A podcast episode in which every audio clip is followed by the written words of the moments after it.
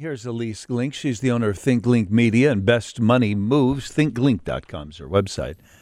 Ilyce, thanks for joining us again. How are you? I'm I'm doing fine, John. How are you? Pretty good. I think a lot of our guests have been in good moods the last 10, 12, 15 days because last few weeks we've just seen the market get to and sometimes surpass all-time highs, huh? Oh, oh it's crazy. Um, I'm looking at it now. We're getting very close to Nasdaq 15,000 again, and we've only exceeded where we are right now uh, briefly. So we're getting near the total, the market high. Dow Jones, we hit a high last week. Uh, S&P 500. I mean, the numbers just look terrific, and a lot of people are going to be very happy if they take a look at their IRA and 401ks uh, at the end of this year. So then, why did the Fed's Austan Goolsbee say he's confused by the rally? You know, it's kind of interesting. Um, I think the Fed didn't realize how much pent up nervousness has been in the market um, even though it's been building and building as the better news is coming down, that inflation is coming down and everything is looking better. But once the Fed said they have targeted three reductions next year, and by the way, there are some analysts who are out there saying the Fed is actually going to do five. Four. Oh, really? Five? Five, I saw this morning. Uh, I think that they, the Fed, just wasn't prepared for what that unleashed. This optimism for moving into 2024 and actually having interest rates come down. The criticism of them the last two years has been they did too little too late. I wonder if the worry is now that they'll do too much too fast. well, it's always something, right? Nobody's ever really happy with what the Federal Reserve is doing.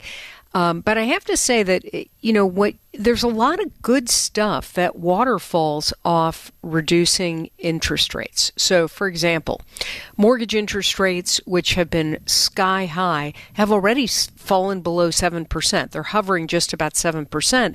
But a couple of weeks ago, you and I were talking about how they were over 8% for a 30 year fixed rate loan if interest rates come down, that means the record credit card debt that people are, are using right now and ha- are holding, that interest on those accounts is going to come down. It's going to be less onerous. And so I think there's a lot of optimism about how even minor reductions of a quarter point in the interest rate, the federal funds rate, I should say, could be seen very positively and generate some good results for Americans. Yeah, I'm at a loss to explain exactly why the administration or whoever's responsible for the economy and all these metrics isn't getting more credit or why Americans don't seem to be happier about the economy. And I, it, it, it, I understand that it's all about inflation. Whatever those other numbers are, what am I paying for food and things at the store is really the only number that impacts you on a daily basis. But but inflation is not as high as wages are right now. Those are up. And all of the other numbers which would portend good for individuals are there. You know, lower interest rates, um, unemployment is around 3%, mortgage rates have come down. there aren't many bad numbers in the mix right now. No, there aren't. And it is surprising that people are so I don't know. They're they're really negative now at the end of the year. There is another number that I ran across this morning as I was doing some research for our conversation today, John. That's interesting. So you and I have talked about um, buy now, pay later uh, things like Afterpay or Affirm. You see them now as you're checking out online. You have lots of options. You can pay in equal installments interest rate free. So even as we have tapped out uh, our credit cards and we're carrying the highest levels of credit card debt that we have since uh, 2019, and maybe even now a bit beyond that, people are also a huge percentage, like around 35 to 40 percent of Americans, have now tried one of these buy now, pay later uh, things. And they're using it not just for extremely expensive things that they want to pay off over six months, which they can do interest free as long as they make those payments on time, but they also are doing gas and food and pharmaceuticals um, and sort of everyday expenses. They're putting it on there and they're trying to spread out those payments. And I wonder if people, between that and student loan debt restarting, uh, people aren't feeling extremely stressed. And that may explain again why the pessimism versus Yeah. the optimism.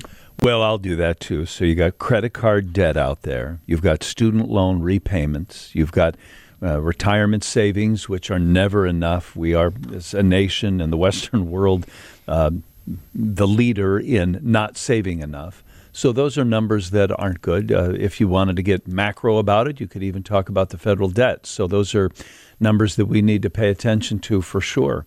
By the way, Ilyce, um, the cost of housing is as high now for folks as what ever? Is that what you're telling me?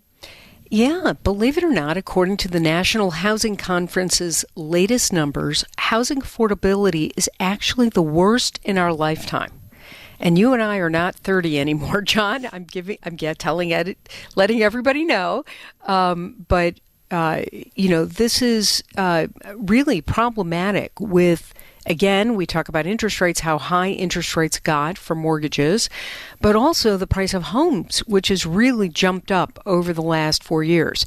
And one of the things that's also driving this is, um, you know, when they talk about housing affordability, it isn't just home ownership, they're also talking about rental.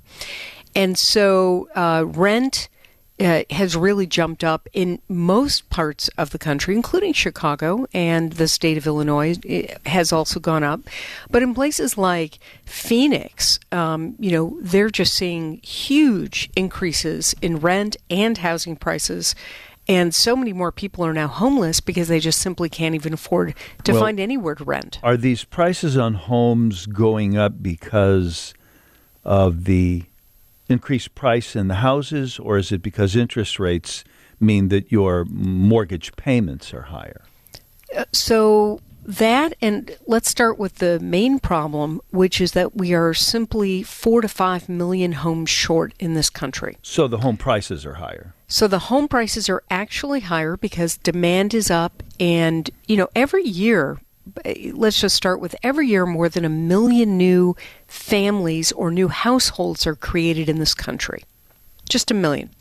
So, at the very least, we need to have not only a million extra new homes, but we also have to be able to replace the homes that can't be lived in anymore. They get torn down because you know they're just not livable. You know, housing goes bad. and so Yeah. sometimes you just have to replace it. And so what ends up happening is we really need between about a million and a quarter to a million and a half new homes that come on the market every single year for either rent or to own. And we haven't had that number or anything close to that number in 15 years. And hmm. so this huge gap between how many homes we need and how many homes we actually have has sprung up. And so there's just a huge amount of demand and little supply. And so supply and demand prices went up. And then to compound that, we saw interest rates go up. So if you're a landlord, you're paying more for your mortgage, so you turn around and charge more in rent, or just because you see that you can. If you're a, a seller, you're not actually selling because you've got the vast majority of people have mortgages under four or five percent, and now it's like seven or eight percent. So you don't want to go buy a more expensive home and then pay more to finance it. You're not moving, and so people have who are looking to buy a home to move into their own home uh, are finding that interest rates are higher, home prices are even higher than that, and it's just really caused a big problem. You sent a note to producer Pete. I, I, by the way, suppose that the supply chain issues in the first of the pandemic just set everything back a year or up fifty thousand dollars as well. Remember the cost of lumber, and you couldn't if you could get it. Um, but your note to Pete included this in 2023. A registered nurse could afford to buy a home in 90 of 360 markets in the USA. According to the NHC Paycheck to Paycheck database, in 201 markets, 52% of metro areas, buying a home with an income below $100,000 is a non starter. And it's tougher for middle school teachers or teachers in general. The income needed to buy a typically priced home nearly doubled from $73,700 in September of 2021. So, figure two years ago, $73,700, the amount of money needed to typically buy a home. went from 73.7 to this fall $120,000. Yeah. Yeah, I mean, you definitely need two and even two plus incomes to buy a home. Not to say that it isn't out there and you can't do it, it is. Um, but there are a lot of places around the country where it, uh, just what you're earning, even two incomes, just simply is not enough to buy anything that's, uh, you know, would be nice that you would want to live in. Yeah. Uh, last thing, then, some deadlines here um, for those of us that are shopping still. Well, I'm sure you've gotten all your shopping done, John, huh, right? Yeah, uh, sure, yeah. um, so tomorrow is the last day for priority mail service. Uh, December 23rd is the last day for prior, priority mail express service. Um, we have on the 20th, so day after tomorrow, last day for UPS three day select service. Uh, the 21st is the last day for the second day air service for UPS. And uh, the December 22nd, uh, last day for UPS next day air. And finally, if you are really waiting until the end, December 23rd is the last day for Priority Mail Express service. So if you ha- have not yet got your packages in the mail or in UPS, you might want to get moving. We were um, online yesterday clicking around a website to make our Christmas card. And the Christmas card, when I started to think of how long it's going to take me to figure out the website, get the card shipped to me, and then get them sent out, we changed it to a Happy New Year's card. Um, and if I wait any longer, it'll be Happy Valentine's Day with President's Day just around the corner. But um, uh, so those deadlines are fast approaching, aren't they? They certainly are, and we are. You know, I'm doing the same thing that you are. I, I'm looking at my New Year's card and thinking, well, I can always email it to everybody, yeah. or maybe just post it on Facebook. I have gotten a couple of really nice email holiday messages from family, friends, or corporations. You know, I mean, kind of a mix, and that's it's nice. Uh, I don't know what the jury thinks about just sending out an email blast to everybody, right? Like that seems to be less personal, but uh, you know, Brenda and I are making this. Everybody's going to get the same card that we send out.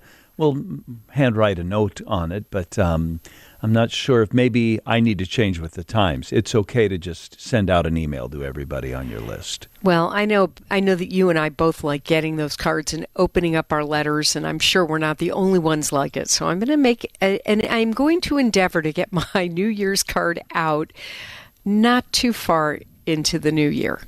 One last thing, I have 60 mm-hmm. seconds left. We're talking to Ilyce Glink. So then um, as always, we ask our guests about a soft landing. Um, is ha, has that been achieved, or when are we going to know?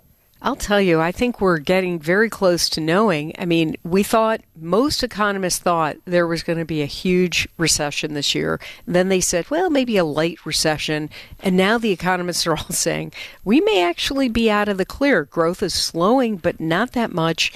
They think we might get a quarter of uh, negative growth in the beginning of the year, but the economy is still pretty strong, John. And so I think as we move into 2024, let's see if inflation is going to stick right around 2 to 3%, which mm-hmm. would make the Fed happy. And if the market keeps growing, we keep making jobs, I think we'll safely say that we've achieved that soft landing. The elusive soft, soft and oh my God, I can't even say it. The elusive, elusive sloth landing. it's good to hear you, Ilyce. Happy holidays. Thank you, John. You too. ThinkGlink.com is her website. Let's keep rolling now with Jim Dallke. He regularly joins us and does again. Happy holidays, Jim. Hey, John. Happy holidays. Thanks for having me. Yeah, we always appreciate your coming on. You can always find Jim's stuff is the national editor at American Inno by clicking on chicagoinno.com. What is NanoGraf? Yeah, NanoGraf, really interesting battery tech startup here in Chicago. They've been plugging along for several years now, um, working on uh, their own proprietary silicon anode material, which is uh, battery tech speak for just an important piece of the battery process. And um, they've uh, uh, got a new $8 million contract from the U.S. Army just the other week. Um, this comes on the heels of opening a new 17,000 square foot manufacturing facility here in the West Loop, where it's making its battery tech.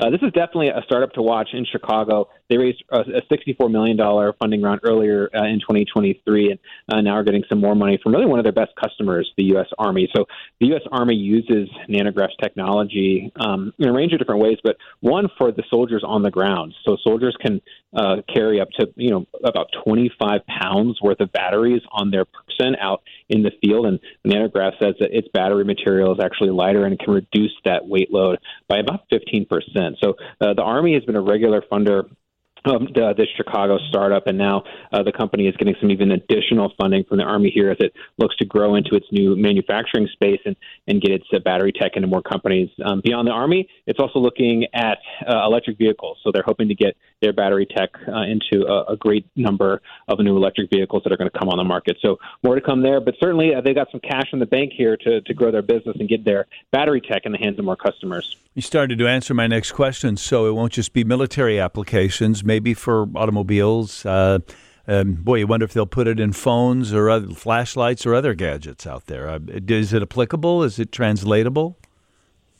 Yeah, it is, and so you know they hope that they're going to be able to get into into a wide variety of industries, and um, you know I think starting with you know the army is a great source too, right? Because you know the funding that comes there is not um, you know, venture capital funding, this is grants, right? So it's like, you know, you're not giving up any equity necessarily for, for money there. So non-dilutive funding is certainly a win for, for any startup. And, uh, you know, developing a relationship with the U.S. Army has proved fruitful for NanoGraf. And so, yeah, this is definitely a, a startup that um, over the, the year has, has, has proven to bring in cash where a lot of startups have struggled to raise. Um, so uh, you know, it's, they've certainly kind of bucked the trend we've seen in 2023 of, of, startups kind of you know having a difficult time bringing in funding and growing. And this is a startup that hey has not only brought in venture capital funding but also grant funding um, and opened a brand new space uh, to grow their their battery tech right here in Chicago. Maybe it was a foregone conclusion that batteries would become as efficient and powerful as they are, but I seem to recall that when the EV market started to come to fore, we were worried that the cars would be impossibly heavy or expensive or the range would be too short, that the battery power just wasn't there. Now, depending on what you're driving, you can go 400 miles on a charge in some cars, right? That's right, and you know we should certainly expect that to only get better, right? So I mean, I think this there's there's a lot of you know smart folks kind of working on this problem exactly because it's a big market, um, and I think you're seeing pretty much every you know car manufacturer you know release a, an electric vehicle in one way or another, and it, it seems like it's only going to continue growing. And, and the, the key piece of that is the battery tech. Is it is it safe? Is it going to last long enough? I mean, is it going to hold up? Uh, what happens when you you know you, you go to the resale market for these? Like how long um, do the batteries last? And I think those are all important questions that this industry is going to continue to have to answer, and it's going to require um, you know deep technology like the stuff that NanoGraf is working on. Hmm. Let's uh, talk about MHub, which sets a grand opening for its fifty million dollar manufacturing incubator. I'm reading from you guys. What's the latest on that? Yeah, MHub. Uh, this is an, a Chicago incubator of sorts, kind of for hard tech and physical product startups. So uh, the news here is that they moved into a new 80,000 square foot building uh, located on uh, 1623 West Fulton Street on the near west side. This is a, a move for them. Um, they moved from an old Motorola building on the west side as well, and so this is a building that's going to be about 50% bigger for MHub. So uh, really, this uh, space is dedicated to folks who are building hard physical products. Um, you know, it's very. Uh, it's not exactly. Um, expensive to launch a software business. You know, you need to pay the engineers, but you know, pretty much you can get a software business off the ground uh, relatively inexpensively. For a hardware company, it, that is not the case. You need access to machines. You need big space to build your prototypes, and that's exactly what MHub offers. They create really a, a, co-working space for everybody to be able to use 3D printers and CNC milling machines and all the kind of big, heavy, expensive machinery that you need to build your prototypes and get your hardware startup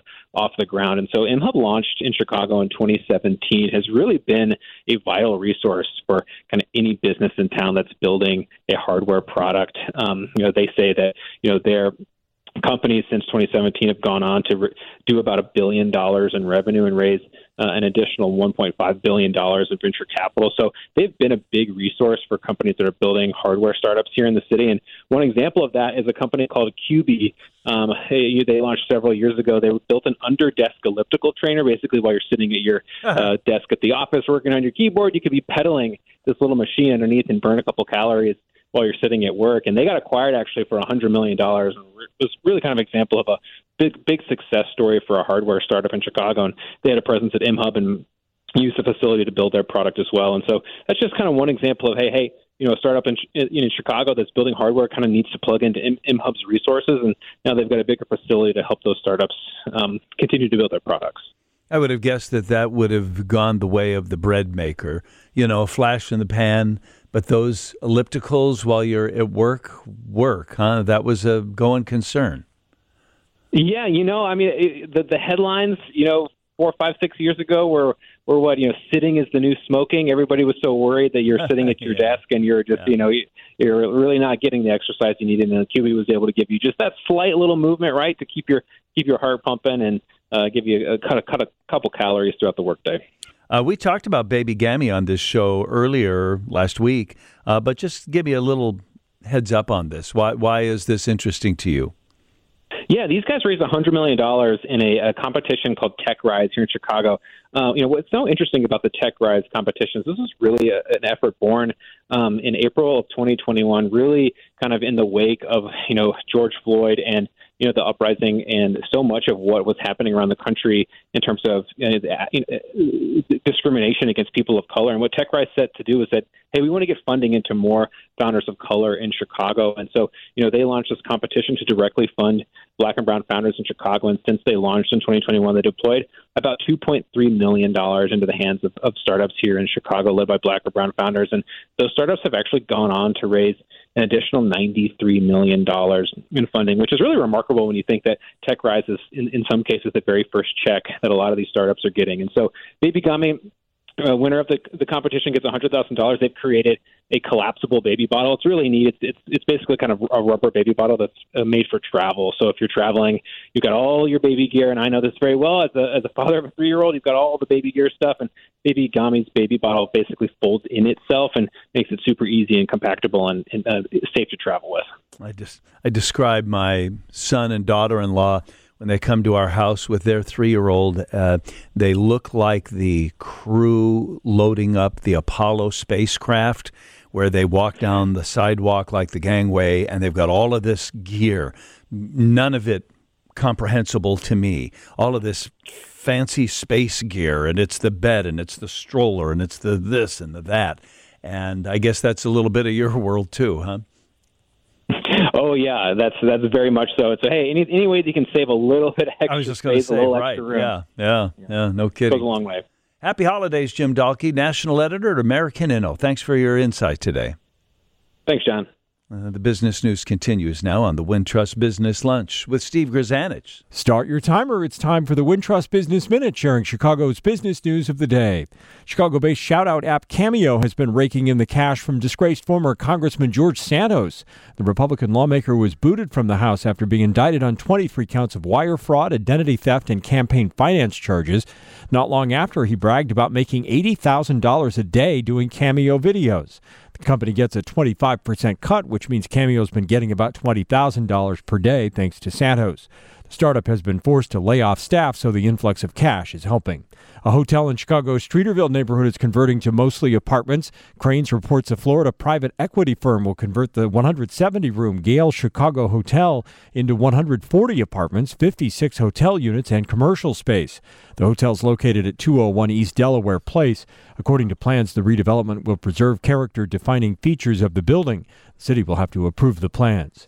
I'm Steve Grzanich, and that's your Wintrust Business Minute. Here's the business of food with Steve Alexander. Thank you. And it's the giving season again. And if you're looking for the dollars that you donate to make a big bang, consider this return on investment. If you give us a dollar, we can turn that into $8 worth of groceries that we'll get out to a family in need this year. A $100 donation can feed a family for a month. We'll find out who she is after I thank the Chevy Silverado and ChevyDrivesChicago.com for sponsoring us today. There has never been a better time to put a Silverado in your toolbox. Okay, Lou Manfredini is going to introduce our Business of Food guest today. Joining me on the phone line is Julie Yurko, who is the president and CEO of the Northern Illinois Food Bank. And Julie has a wish. I wish there was no food insecurity, but I also know that unexpected life happens. That you get a medical diagnosis, you lose a job, a pandemic hits, inflation hits. Julie was on with Lou Saturday, and I wanted to help spread the word about the great work the Northern Illinois Food Bank and all the food banks around Chicago are doing, and, unfortunately, how much demand there is. Through our food pantries and feeding sites, we are serving on average 540,000 neighbors facing food insecurity every month and last year, we provided over 82 million meals. And donations are down. Fewer folks are giving to us. Inflation hits everyone. It's tough out there right now. And so, for us to get the word out that should people be looking to make investments, into worthy causes, we sure hope they'll think about the food bank. And should you be interested in donating to the food bank, there's a website. Lou? That website is solvehungertoday.org. Yes, and we also have a volunteer button we also have a Get Help button. And if someone is looking for help and they want to talk to someone, we have a hotline of very friendly food bankers. It's 844 600 SNAP, which is 7627. There is no shame in asking for help. The reason we're here is to make sure that everybody has what they need. And if this is your time where you need a little help, that's great. You can also give a little help and volunteer, but but no shame, right? That's what neighbors do. We all help one another. Julie Yurko of the Northern Illinois Food Bank on with Lou Manfredini on Saturday morning. And uh, Lou, go ahead and hit us with that website again. Solve Hunger Today Org. Thank you, Lou. From the farm to your belly, today's National Roast Suckling Pig Day. I'm Steve Alexander. That's the business of food on 720 WGN. Trevor Wagener is on a phone line, the chief economist and director of the Research Center for the Computer and Communications Industry Association. Hey, Trevor, it's John. You're on WGN. How are you? Uh, thank you. It's a pleasure to be here. You have uh, joined us before, as I recall, right? Ah, yes, indeed. So tell us, though, uh, remind our listeners anyway, what this association is all about. Certainly. So CCIA is a uh, an international trade association representing companies in the uh, communications and information industries, uh, including many of the uh, common digital tools and services that uh, many consumers use every day.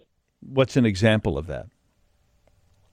Oh, certainly. So we have, uh, for example, Amazon, Google, uh, Apple. Uh, we also have a number of other members who are more uh, business to business, like Shopify, uh, who is covered in uh, our survey that I am, our study that I'm very excited to talk about. What was the Shopify survey all about? Certainly. So it's not just about them, it's about the broader retail industry.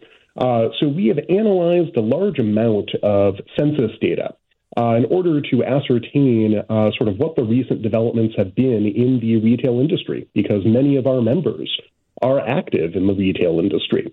Uh, and we found a number of very surprising findings based on U.S. Census data. Uh, so, for example, in the most recent census data, it shows that retail startups are 18% more likely to survive at least five years today than they were in the early 1990s before e commerce existed. Moreover, retail startups have a higher survival rate now than they have at any point in the past three decades. And retail productivity has grown at twice the rate of the broader economy since 2009. Hmm. Perhaps most excitingly for the smaller retailers, beginning in the 2010s, they resumed positive growth for the first time since the 1980s when the uh, so called big box effect saw a lot of smaller retailers replaced by larger retailers. Uh, and we even saw medium sized retailers accelerate their growth sharply. Well, quite surprisingly, given common media narratives, uh, large incumbent retailers' growth actually slowed significantly uh, in the 2010s. So the census data suggests that common perceptions about retail may be a little bit off.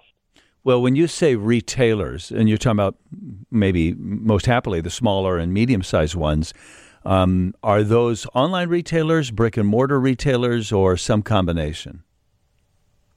So it covers uh, all firms in the sort of broader retail sector of the economy. But we did drill down into just stores that have brick and mortar locations. Uh, and we found that even there, there was significant growth uh, in both brick and mortar sales and, importantly, in their online sales. Yeah. Uh, and that's because the large majority of retailers that are or consider themselves predominantly brick and mortar retailers do also have e-commerce sales as well. I uh, well, I guess that's not surprising. You most certainly would have to, you know, I, because I, I uh, would have been persuaded that online commerce would have been the death of the mom and pop brick and mortar retail store. Um, those people that are out there are surviving not just from walk ins, but also clicks, it sounds like. I wonder what the best uh, path would be to chart. Should I just be an online store or should I, you know, put a shingle out front on Main Street? So we were actually very curious about that as well. So after analyzing the census data, we actually interviewed a large number of founders and top executives at small and medium sized retailers to find out uh, exactly how they had been doing over the past decade, what challenges they had been facing, and how they were overcoming them. And some very consistent narratives emerged.